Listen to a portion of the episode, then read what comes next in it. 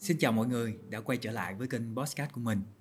Tối hôm qua mình có hơi thức khuya một chút xíu nên là sáng nay á, nếu mà mình nói chuyện mà nó có hơi ngáo ngơ á, thì à, các bạn cũng thông cảm cho mình một xíu nha. Cái chuyện thức khuya này nè nó cũng là một trong số những cái mà mình à, hối tiếc khi mà mình còn trẻ. Lúc trước thì cứ nghĩ là mình ừ, trẻ khỏe nè, còn trâu nè, ờ, thức khuya rồi làm nhiều chuyện chuyện ờ, đáng làm cũng có mà chuyện không đáng làm cũng có nữa. Tới bây giờ thì mình mới thấy là cái giá trị của giấc ngủ nó quý như thế nào. Nên là nếu mà các bạn ờ, có việc gì ờ, cần thiết hoặc là chạy deadline hay là gấp dữ lắm thì hẳn thức khuya. Còn không thì mình cứ tranh thủ mình ngủ sớm đi. Rồi ngày mai mình thức sớm mình làm được nhiều chuyện hơn, đúng không? Đừng có thức khuya như vậy, hại cho sức khỏe lắm. Ờ, uh, nói lan man một chút xíu trước khi mà mình chúng ta bắt đầu. Thì uh, hôm nay hôm nay chúng ta nói về cái vấn đề gì đây? Tập trước á tụi mình có bàn về cái chuyện mà lười yêu rồi đúng không? Rồi cũng có nói một số cái nguyên nhân mà dẫn đến cái chuyện lười yêu rồi. Thì uh, cuối tập tụi mình có hẹn với nhau là các tập sau này nè chúng ta sẽ chia sẻ những cái cách để mà làm sao tìm đúng người yêu đúng cách để mà không phải lười yêu thêm một lần nữa. À, muốn làm được như vậy thì mọi người cứ hình dung đi. Hình dung là cái chuyện này nó giống như một cái chu trình á. Chúng ta gặp phải vấn đề chúng ta trải qua vấn đề thì sau khi mà chúng ta bắt đầu một cái gì đó mới thì mình sẽ bị delay nè mình sẽ bị dừng lại một cái khoảng bị dừng lại một cái nhịp vậy đó.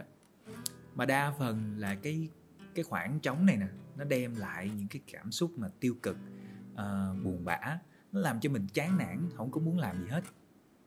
Mà không chỉ riêng là cái chuyện yêu đương đâu nha trong cuộc sống hay là tất cả những cái vấn đề trong công việc hay là vân vân vân vân nó cũng sẽ gặp một cái trường hợp như vậy.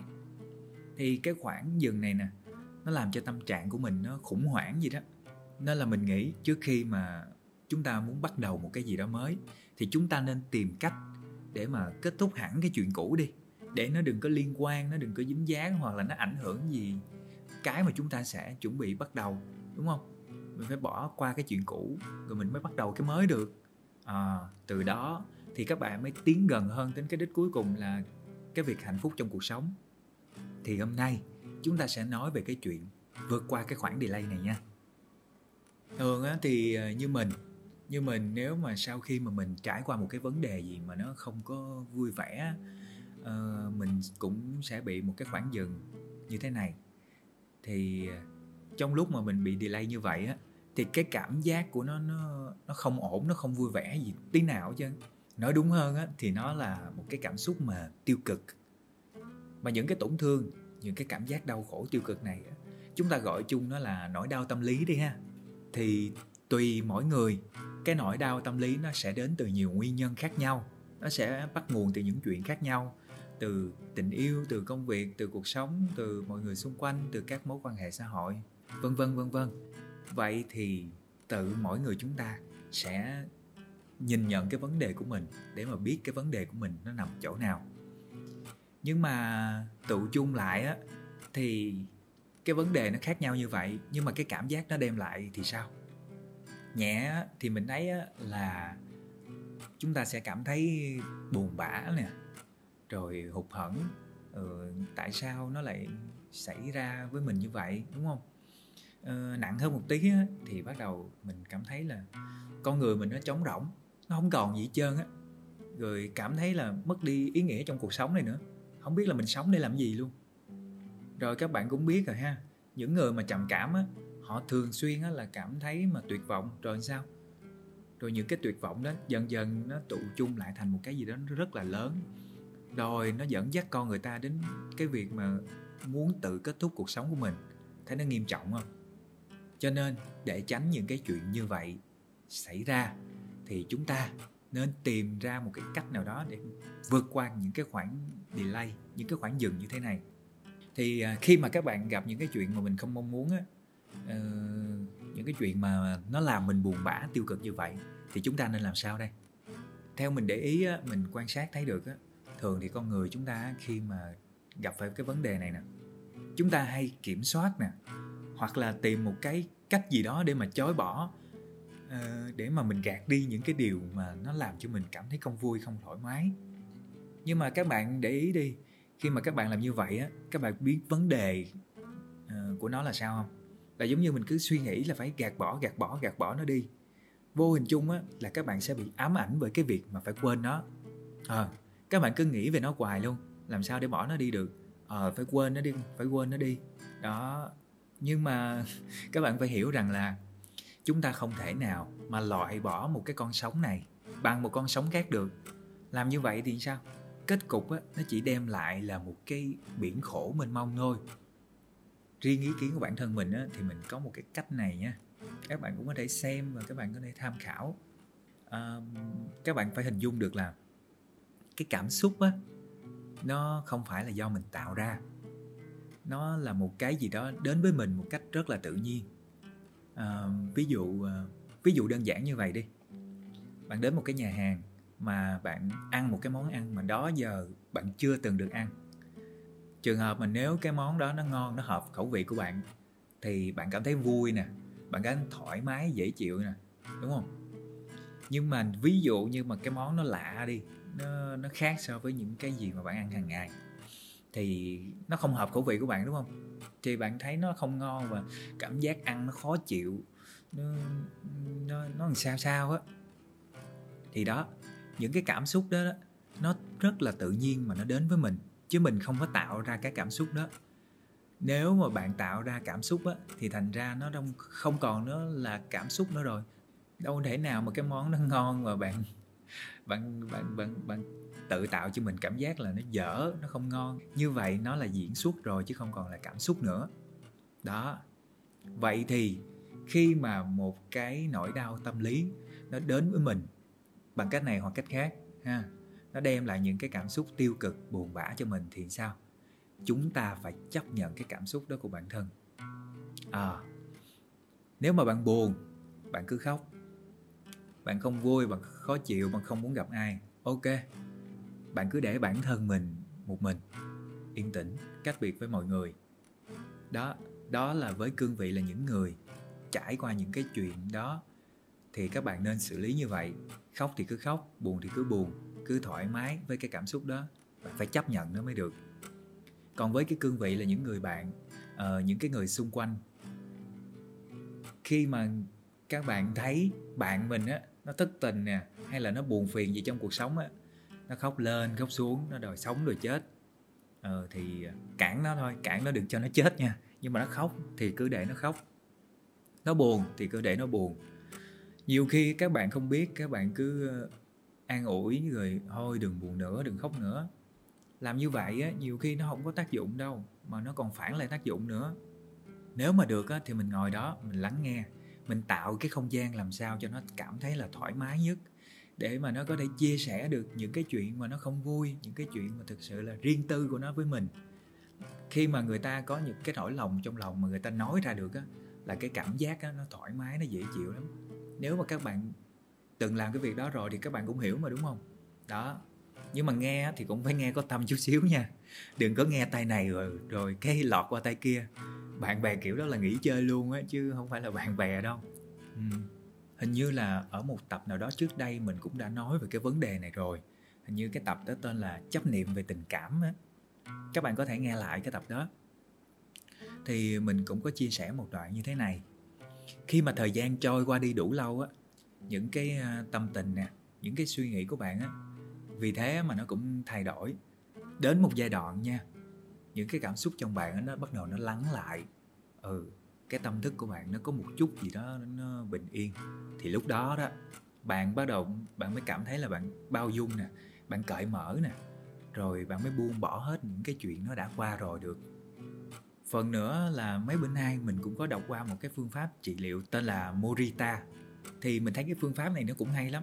Nó chia ra bốn giai đoạn đàng hoàng luôn và cái liệu trình này nó chỉ từ 15 đến 21 ngày hay gì thôi. Nó sẽ giúp cho bạn vượt qua những cái cảm xúc tiêu cực những cái chuyện mà buồn bã những cái chuyện mà mình cảm thấy không vui à, để mình phục hồi lại cái ờ, cái tâm hồn của mình. Nhưng mà xét về cái tính khả thi á thì mình thấy chắc có lẽ là nó sẽ phù hợp với những cái cơ sở điều trị uh, đặc thù. Ví dụ như người ta có những cái không gian những cái con người những cái điều kiện cụ thể để mà giúp mình vượt qua những cái chuyện đó. Nhưng mà nói gì nói đi nữa. Công thức là công thức chung, liệu trình là liệu trình chung. Một cái chung như vậy thì nó không thể nào mà nó phù hợp được với từng cá nhân, từng cá thể riêng biệt như mỗi người chúng ta đây. Mỗi người chúng ta là một cá thể đặc biệt mà, đúng không? Nên là không phải mình nói như vậy là các bạn bỏ qua, các bạn không xem. Các bạn nên tham khảo đi.